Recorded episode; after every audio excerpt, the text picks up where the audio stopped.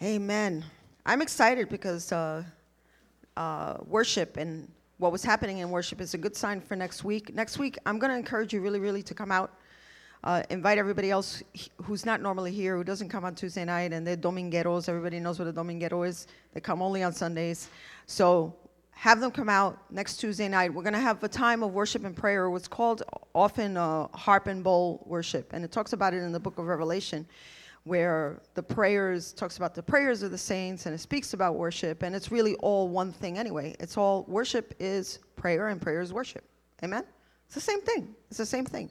So we want to, it's a very specific, specific task that we are trying to accomplish that night, and we're going to ask everyone to come in with prayer requests. I know every single person, including myself, we have these things that never change. Anybody have things that never changes in their life for some reason or another? Or something in a person that never changes, right? And you've been waiting on God for this thing to happen. And you know what? You never give up. If you press in, God does the miraculous. Um, at the marriage retreat, Walt Healy said, he was telling a story about, he was going to a meeting and he showed up late, which is weird because he never shows up late to anything. But he said that um, when he walked in, the one thing that he had to say was that they were asking, well, what's your burden? And he says, my burden is to see the supernatural just be common in churches again. He's seventy-two years old, and his church went through a tremendous period of just experiencing the supernatural in every single way you can imagine in the in the nineties. So it's more recent history into early two thousand. Um, so he's looking to see that happen, and we're looking to see that happen too. But there's things that have to happen first with us. We know that there's got to be a release. We always talk about this release of holiness in human beings in order for God to move through us, but then it's beyond that too, because the devil has different ways of chaining us up. He knows exactly what your weak point is, and he knows exactly how to hold you down so you will not believe God for what God can do through you, because every single one of us is God's hands extended on this earth. This is the way God designed it. He could have, you know, he didn't have to create us. He could have just been God and walked around and done everything for us. He didn't need us. But he desired to create us. He delights in us. And as a result, you, because the Holy Spirit lives in you, because you belong to God and you're born of God, you have the ability to operate in certain things. And some of you may have caught glimpses of it at different times in your life where you where you suddenly believe God's for something and something miraculous happens. Things show up that weren't there. There's like this window of faith that occurs in your life. And I think every single person, if you're saved, have experienced that at least a couple of times, some of you more frequent than others. But God wants us to walk in those things, but there's roadblocks and things that get in the way of our living a victorious Christian life, because the devil is not just picking on us to pick on us. He's picking on us because he knows if we rise up, then there's a whole other story. Then the kingdom of God breaks forth across the earth if his people rise up. So his job is to try to keep us down as much as humanly possible, or to try to keep you occupied with the day-to-day things, going to work, being miserable, you know, uh, you know, hating your job, um, having uh, the marital issues that obsess all of your thoughts. He's going to try to drag you down with that stuff so that you won't be free to really work the way that God wants you to work. So what we're going to talk about today is battling insecurity. Battling insecurity. Insecurity is a roadblock to victorious Christian living. It's a big one. It's a really, really huge one. I know uh, when I grew up, I went through a lot of things. I was a really bright kid, but my father was absolutely not present. And I will tell you, the power of, of parents, you parents have tremendous power to affect your children, for the negative or for the positive. And some of you guys know that your parents spoke bad or evil things, or said you weren't going to ever be anything, or were never there for you, and as a result, it still gets you to this day. Whether you think about it or not, you feel it. You feel it. You know, there's that doubt that comes in, that insecurity that comes in. That flows from our parents and from how we're raised. So we have a responsibility to go to God, because God sees us differently. So I, I grew up in a really unstable home environment, and for me personally, safety is something that I value most. And I don't mean safety like, Um, that nobody stabs me or shoots me, even though that did go on in my home on occasion. Not shooting, but more stabbing. So not that. I was less worried about that. So it wasn't that. It was safety of peace and comfort. Everybody wants to walk into your house and feel at peace. That's what safety is. to us. That's what we receive when we serve Jesus Christ and Lord as Lord and Savior, and the Lord is preeminent in our household. That's what we get. So I battled a lot of insecurity as a child, and I'm sure some of you know this as well and have gone through that, that type of thing. But uh, the key to living a secure life in Christ is knowing who you are in Christ and receiving God's love for you and basing, listen to this, basing your worth and value on who God says you are, not what you do. Now, this is a very loaded statement because it's been twisted into all sorts of crazy things by wrong theology. But I'll explain it like this and you'll get it. If you, anybody that has a good dad in the room or who seeks to be a, a good parent knows the following thing, and you've seen it on T V when you've watched um, some of these series, that a guy could grow up, be a serial killer, right? You ever seen that? Like kill like six or seven people, and the, it wasn't the parents' fault, there was some dysfunction mentally with this person, and that parent loves their kid. So a good father, there's nothing that's going to remove that child from your heart. And it's like that with God. If we belong to him, you're, you can do horrible things and he'll still love you. That serial killer could have done horrible things and still love God. You could serve God and do horrible things. Now, what that doesn't take away, and here's the flip of this, is that when you sin, there's consequences to your sin. So that father of the serial killer, as much as he loved his son, couldn't stop him from going to jail, right? But that didn't diminish his love for his son. So if you really love somebody, you need to know, people struggle with, because they never received love as a child, and understanding that God loves us. And he loves us. And it says that nothing can separate us from the love of God. He's not looking at you like that.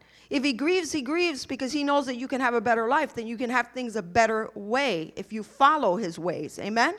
That's what he's looking for from us. Now, does he get satisfaction from that? He gets satisfaction in the way a parent does, is that my kid is prospering.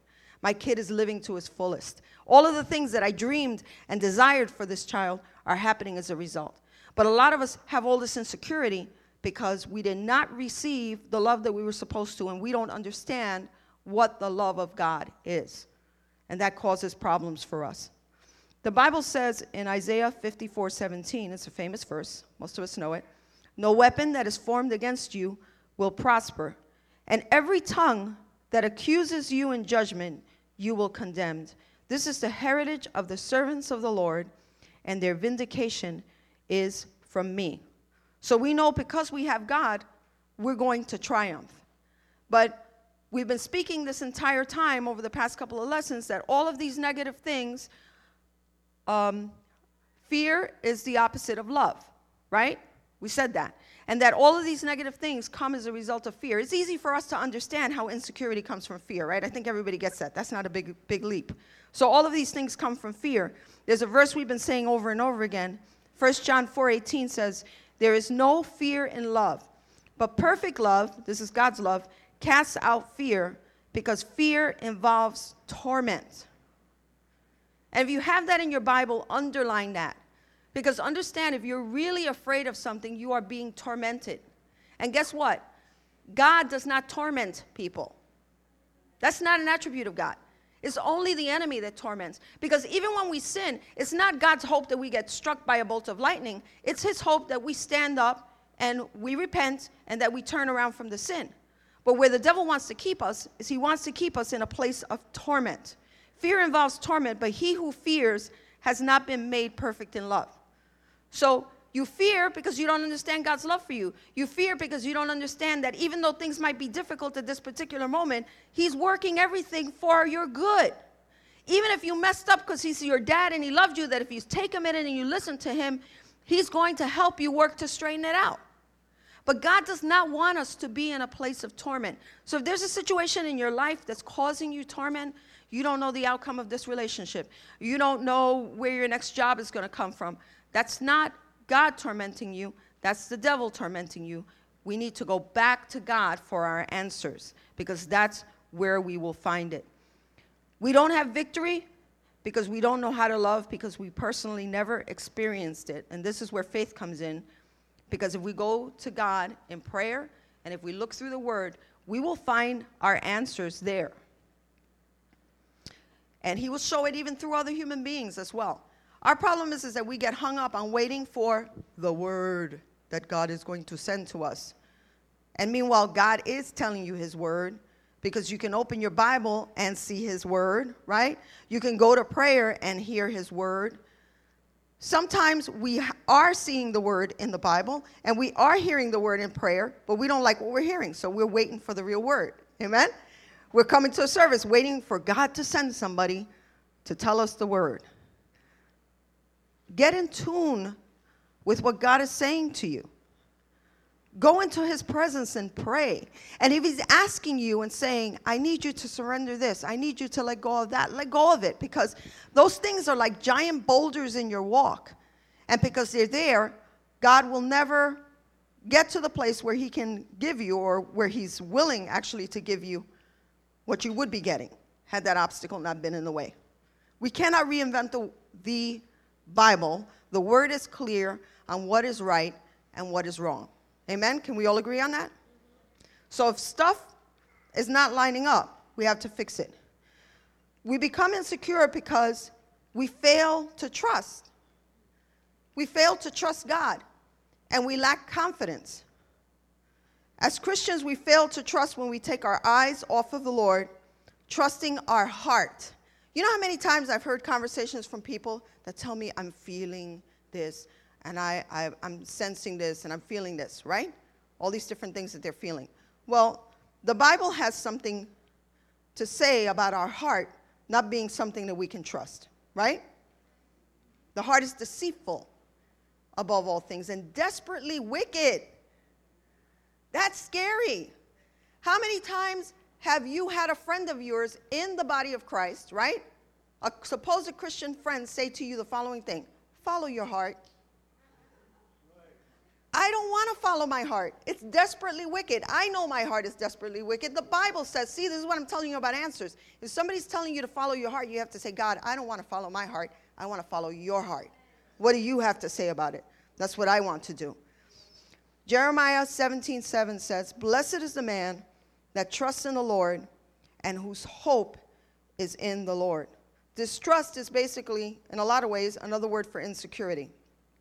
Psalm nine ten says, Psalm nine ten, and those who know your name put their trust in you, for you, O Lord, have not forsaken those who seek you. Deuteronomy thirty-one eight says, it is the Lord who goes before you. He will be with you. He will not leave you or forsake you. Do not fear or be dismayed. Now, it's funny because we go through things, and once we get past the, the fear or the what the insecurity, after a while, it's kind of the, the cycle, how it goes. When people are depressed, they're not really depressed. Do you know what they are? Anybody have a clue? If it's not medical or clinical, but when people go into a depression, why are they depressed? It's anger. It's anger. It's an anger that I can't do anything to change my situation. And after being angry for a period of time, that then goes in and becomes depression. It's giving up. It's giving up. And insecurity is like that too. Insecurity can turn, and you can find yourself in a place where you have given up, where you have given up. Um, let's talk about insecurity and why it's sinful. Um, one is uh, we get distracted with ourselves. We get distracted with ourselves. So insecurity messes up our ability to do what God made us to do, to love him and others. Um, I don't know if you've ever been in a situation where you're feeling this need, or you're prompted by the Holy Spirit to go take care of somebody or to do something, and women can relate to this, and you're obsessed because your pants look funny or something, and that gets in the way, or you're dressed wrong, right? That's happened to people. Your obsession becomes on yourself. Or you're talking to somebody who's really, really smart. God sent you to talk to this, I don't know, brilliant person, and you don't feel as smart as they do, so you hold back. You miss an opportunity there. We are, our insecurity causes us to be self-conscious, and God does not want us to be self-conscious. God wants us to follow his voice and to do what he tells us to do. Being self-conscious is being conscious of yourself. Philippians two three says, Let nothing be done through selfish ambition or conceit, but in lowliness of mind, let each esteem others better than himself.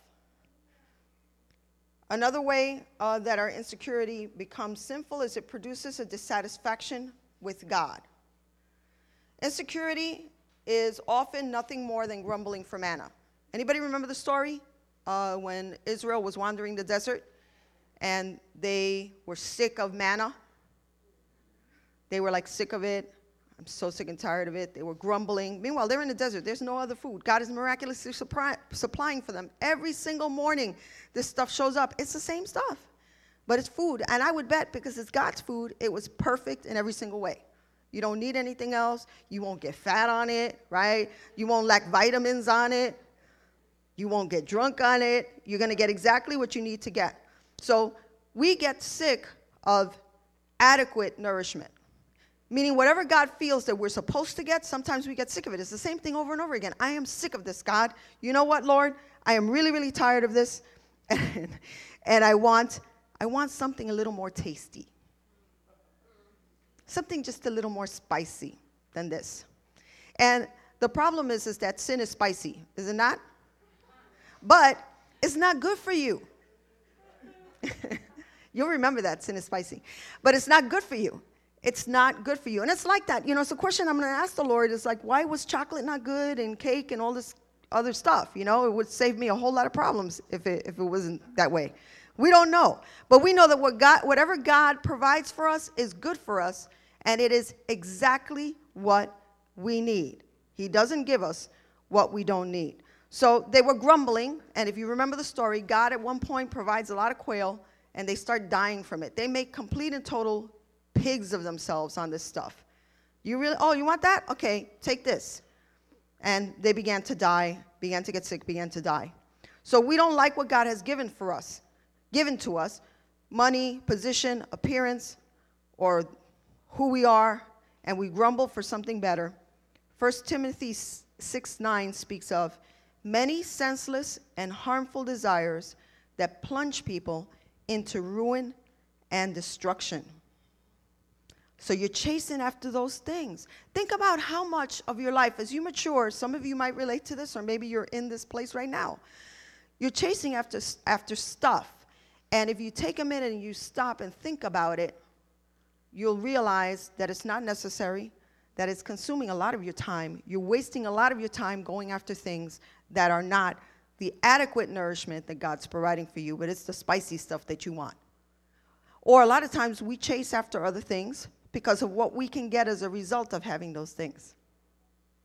We know guys like having nice cars because that means maybe nice girls, right? So we have reasons for having one thing, which then will often produce something else. Our dissatisfaction with self is nothing more than our dissatisfaction with God.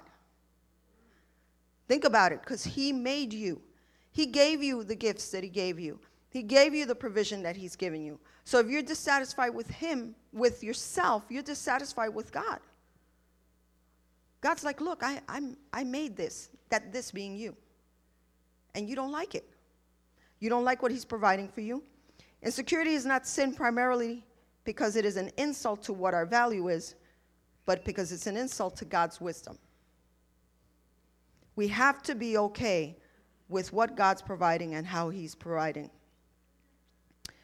Another way that insecurity is sinful is it reveals that we long for justification for people more than we do from God. We want to have all of the right qualities so that people can see who we are. And you know how I know this? I've seen it in my own life.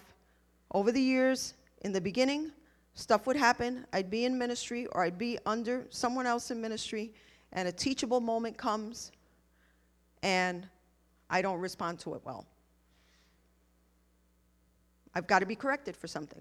And as a result, whatever. Maybe I need to chill for a little while and just relax and not do something, or not be in ministry, or whatever. Um, in the beginning, that would offend me. Later on, it didn't offend me. And that comes with maturity. So we have to see, how are we responding to these to these moments? how other people see us. The Bible talks about Saul. King Saul was made king. He looked the part. He was tall. He was everything that a king should be. And it came time for Samuel to dispense discipline to him. And his response to Saul was, as long as you were small in your own eyes, everything was fine.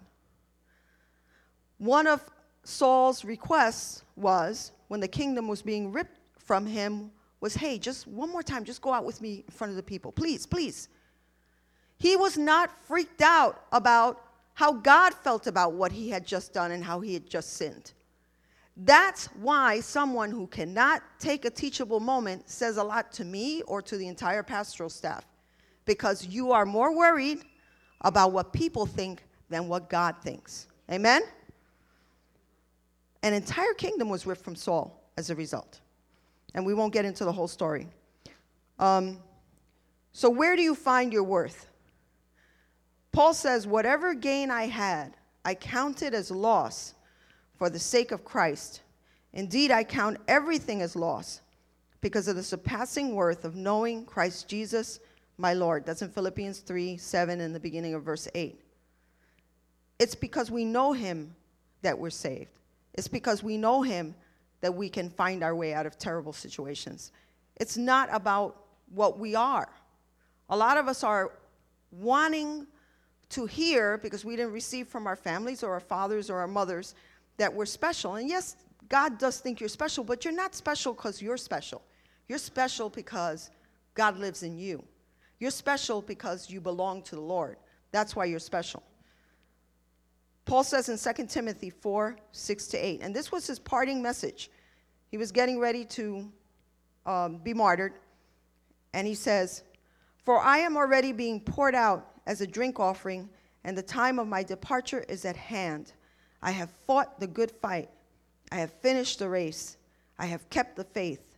Finally, there is laid up for me the crown of righteousness, which is which the Lord, the righteous judge, will give to me on that day, and not to me only, but also to all who have loved his appearing. So what we should be focusing on is that we are found in Christ, because no matter what, if you're looking at yourself, you're always going to fall short.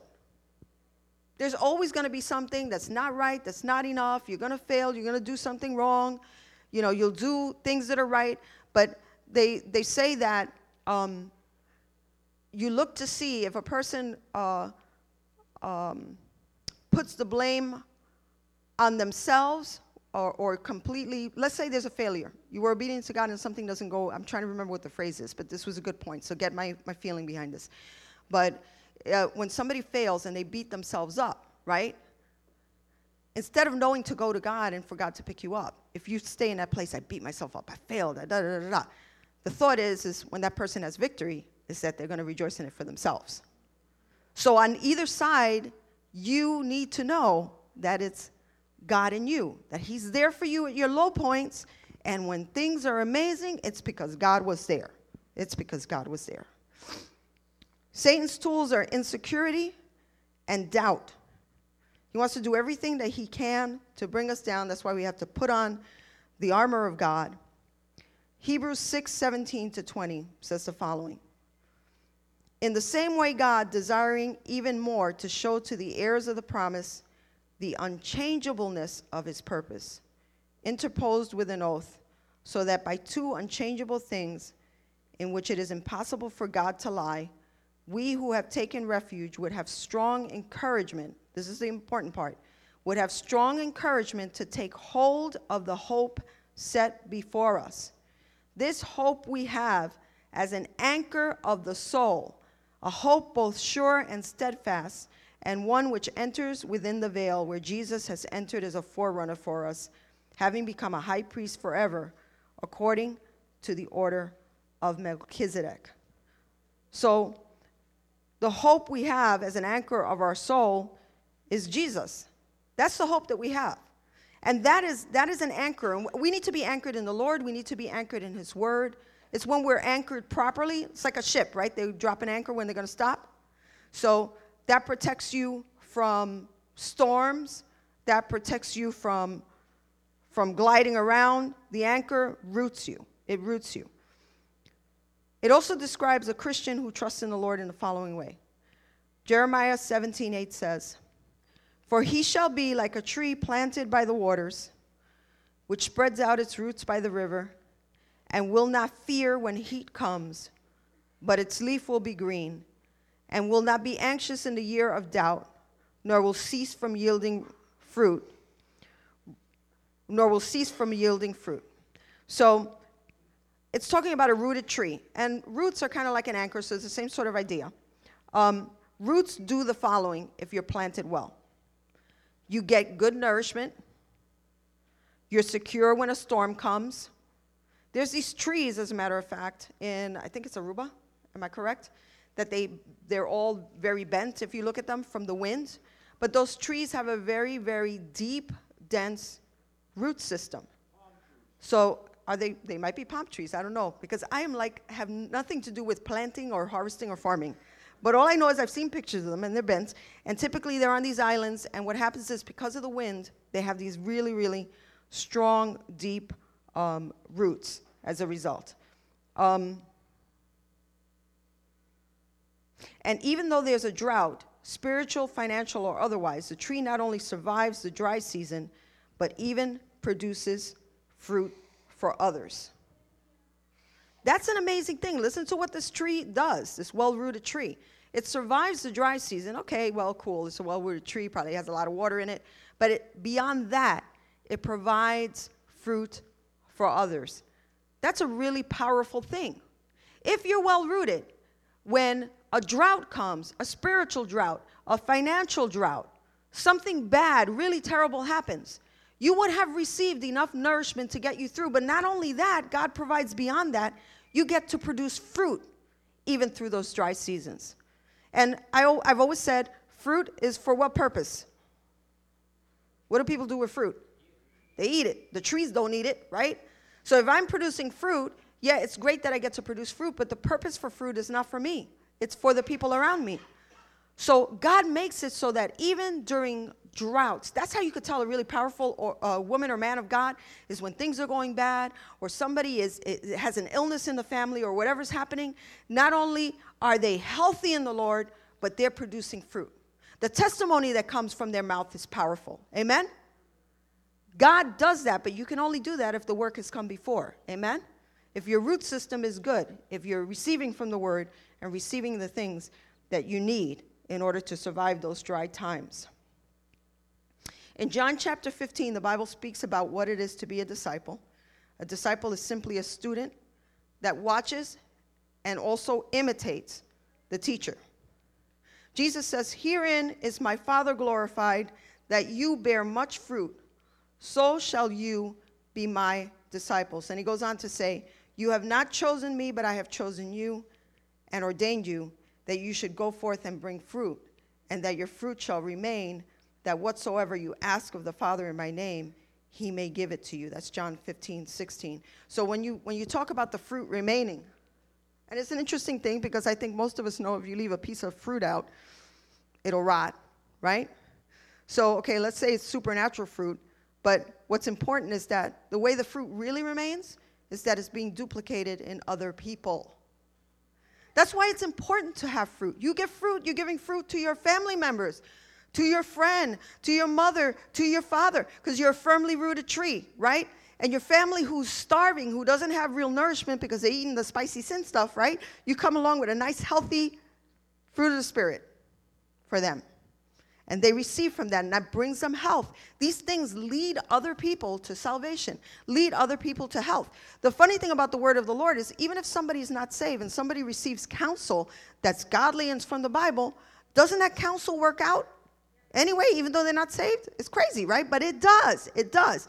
So that's why the fruit is important. Fruit really remains because you give it to other people. It reproduces itself in the people in which you've invested and discipled. So that is a great thing. God wants you to be a strongly uh, uh, um, uh, rooted tree so that you can reproduce fruit. So be secure in the word, because knowing your Bible is what's going to produce, and praying is what's going to produce fruit that remains. We were talking about this other ver- verse before. Your heart breeds insecurity. you have to constantly check your heart. You have to constantly ask God to work on your heart. You have to let him in. You can actually read the Bible and not let it sink in. I've known people that know the word incredible, but then when I look at their lives, I'm like, are you really reading this stuff? It's not really entering in. That stuff is, you're washed by the water of the word. It's a mirror. So if you're really paying attention and you pick up the word of God, you should be reading stuff and saying, oh my God, I have to change that, right? Or something's really off and it just washes you. Yeah, we're saved once, but man, we walk around, we get covered with junk and with sin, and the Lord has to wash that stuff off of us. It's not, not good for you. Jeremiah seventeen nine is the verse that I was talking about where, hey, just follow your heart. The heart is deceitful above all things and desperately wicked. Who can know it? Who can know it?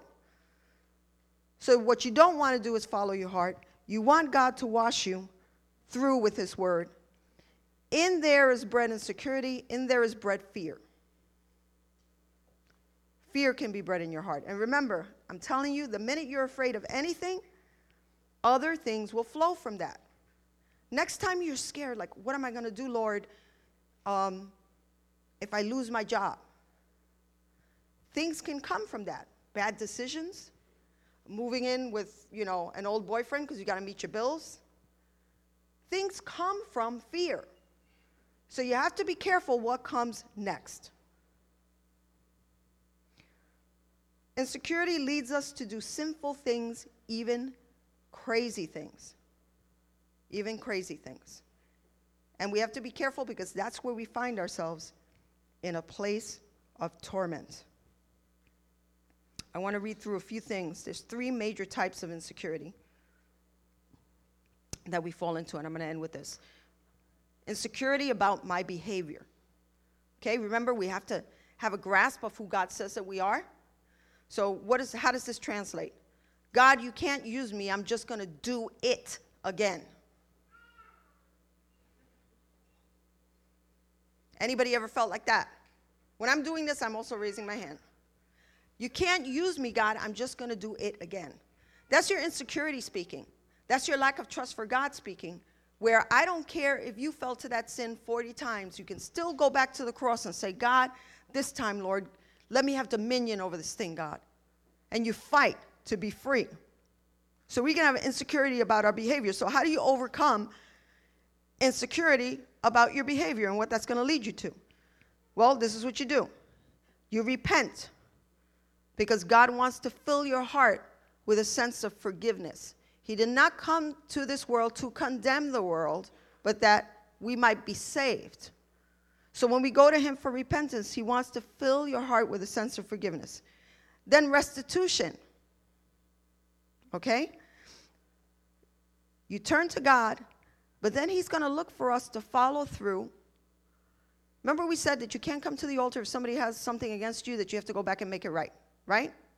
So this is what restitution is about. Zacchaeus, after meeting Jesus, he received grace and forgiveness, but then he vowed to pay back everyone four times what he took from them. So maybe there's something that you need to make right as a result of the sin. Resolve, determine not to commit the same wrong behavior again by making it harder to sin, by avoiding compromising situations. And here's how you avoid compromising situations. You establish accountability. And how do you establish accountability? Not with your drinking buddy.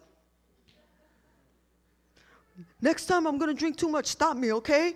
Don't let me have, you know, like twelve beers like last time. No, don't do that. Find yourself somebody who's mature in the Lord. Go to them and make them your accountability partner. So you resolve to determine to not continue to commit the sin. After all of that, you receive the grace of God.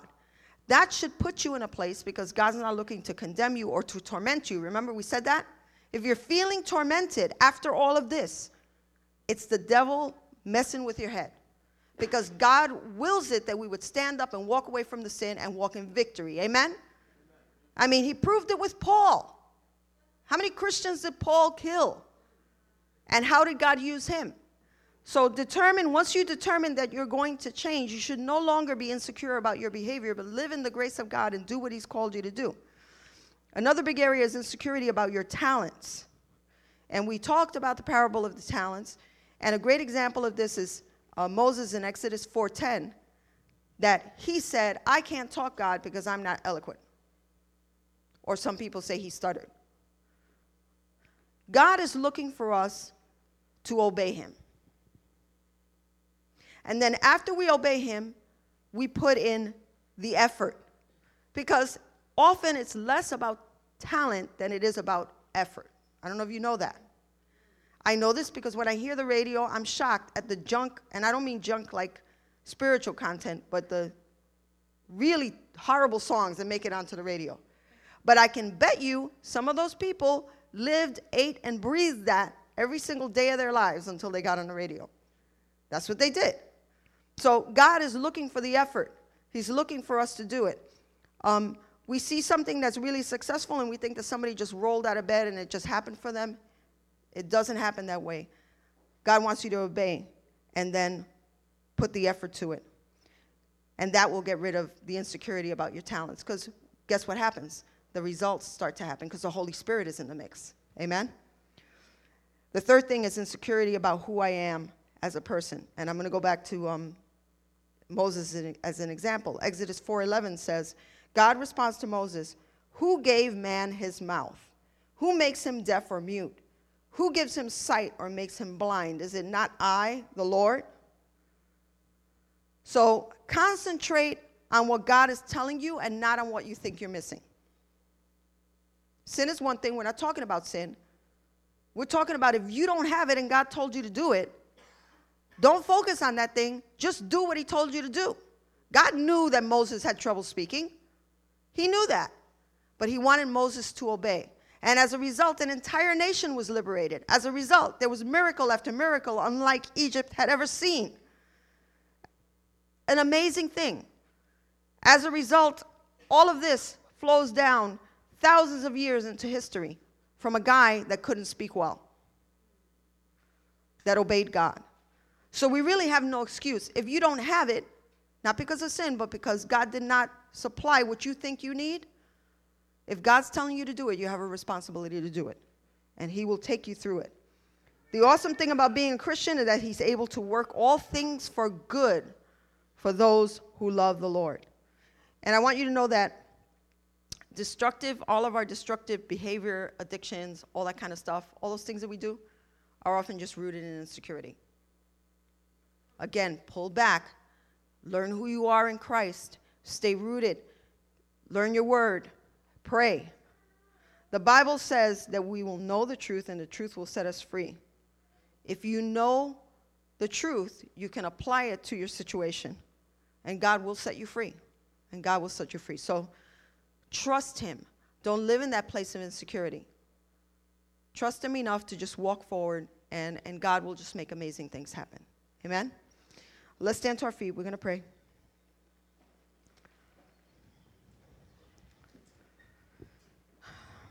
Father, we just thank you, God, that we find our help in you. Lord, that our dreams, when we love you, are provided by you, Lord God. So, Father, I just pray that you dare your people to dream and to believe the things that you've spoken into their hearts, oh God, to not be caught in a cycle of condemnation or torment, Lord, but to break from that, Father. Lord, to not be tricked by the enemy, to not allow the enemy to mess with, with, with our heads, with their heads, Lord God. But, Father, I just pray that you would just pour out this realization of your love and the fact that you will never stop loving us. So, Spirit of God, speak that into our hearts. You're a good Father. Help us to learn from you and to do the things that you've taught us to do and that you speak to us to do. Lord, I pray for a restoration of strength in your people as they continue to go through their week, Lord God. Provide opportunities, Father, uh, for them to receive greater rest, and provide opportunities for them to speak um, of your goodness, Lord. Lord, we thank you for who you are in our lives, and we bless your name. In Jesus' name we pray. Amen. Amen. God bless you guys. Don't forget next Tuesday, prayer, worship. So invite everybody out.